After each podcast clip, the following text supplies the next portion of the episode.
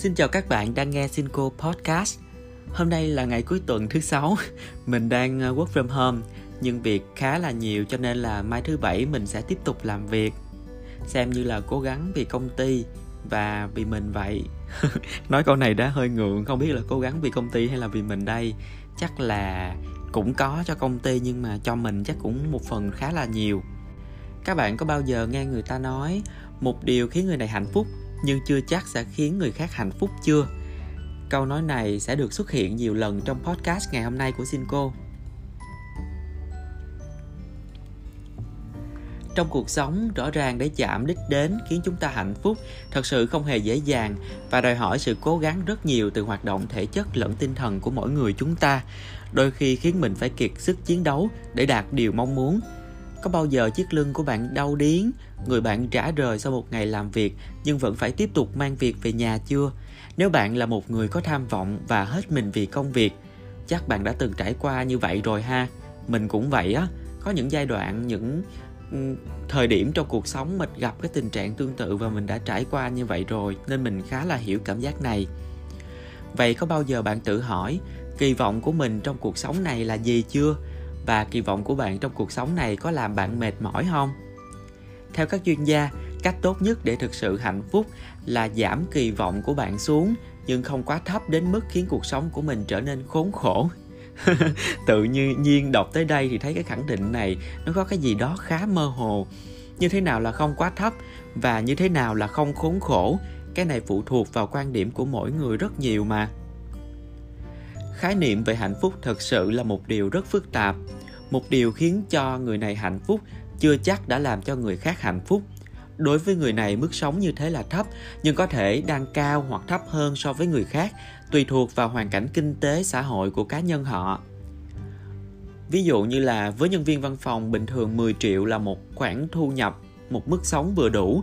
Nhưng với một người nghệ sĩ nổi tiếng thì 10 triệu chỉ đủ cho họ chi trả chi phí thuê tài xế trong một tháng mà thôi một số người trong cuộc sống này lạc quan kỳ vọng quá cao so với thực tế nhưng một số khác lại bi quan hơn kỳ vọng quá thấp so với thực tế. Mình lấy ví dụ về việc đi xin việc mới nha. Ví dụ như một người có năng lực về truyền thông marketing với cấp bậc là nhân viên senior. Người này có khả năng viết lách nè quan hệ công chúng và hiểu rõ uh, công chúng mục tiêu ở mức khá và đang tìm vị trí cao cấp hơn là leader vậy là sau khi gửi cv và chờ nhà tuyển dụng phản hồi, người này suy diễn đủ kiểu lúc thì nghĩ là có khi nào nhà tuyển dụng cho mình ngồi vị trí manager luôn không lúc thì nghĩ, hay là họ thấy mình chưa đủ năng lực nên chỉ cho làm nhân viên content bình thường thôi. Cứ như thế, người này đã 5 lần 7 lượt đặt kỳ vọng của mình quá cao hoặc quá thấp so với năng lực thực tại của mình. Vậy kỳ vọng thấp hơn thực tế có khả năng giúp bạn hạnh phúc hơn. Ở đây là gì? Nếu người này nghĩ rằng mình sẽ tiếp tục làm công việc content của một nhân viên senior với mức lương hay chế độ đãi ngộ cao hơn một xíu so với chỗ làm cũ thì có nghĩa là kỳ vọng đang ở mức phù hợp, dễ khiến người này hài lòng vì đó là những gì mình mong đợi.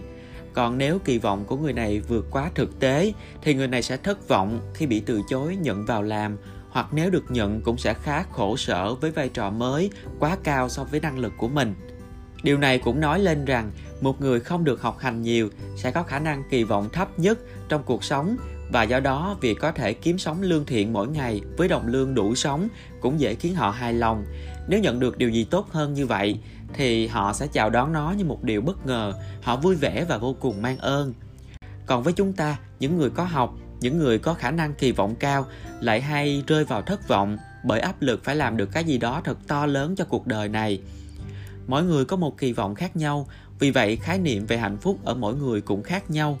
Một điều khiến người này hạnh phúc chưa chắc đã khiến người khác hạnh phúc. Chung quy nhất, những yếu tố cơ bản đều khiến con người hạnh phúc. Ví dụ như có đủ tiền sống mà không phải lo thiếu ăn, thiếu mặc, có một sức khỏe tốt, có một công việc ổn định, có gia đình và một vài người bạn tốt ngoài những thứ này, đều là những thứ thúc đẩy bản thân mỗi người phát triển nhanh hơn, nhưng đồng thời cũng có thể khiến mình rơi vào thất vọng trầm trọng nếu bản thân kỳ vọng quá cao. Có nhà chung cư lại muốn mua biệt thự. Nhưng khi chúng ta có tất cả rồi, chúng ta đôi khi lại chẳng thấy hạnh phúc. Mình nghĩ là chúng ta vẫn không thể không cố gắng làm việc và cống hiến hơn mỗi ngày được.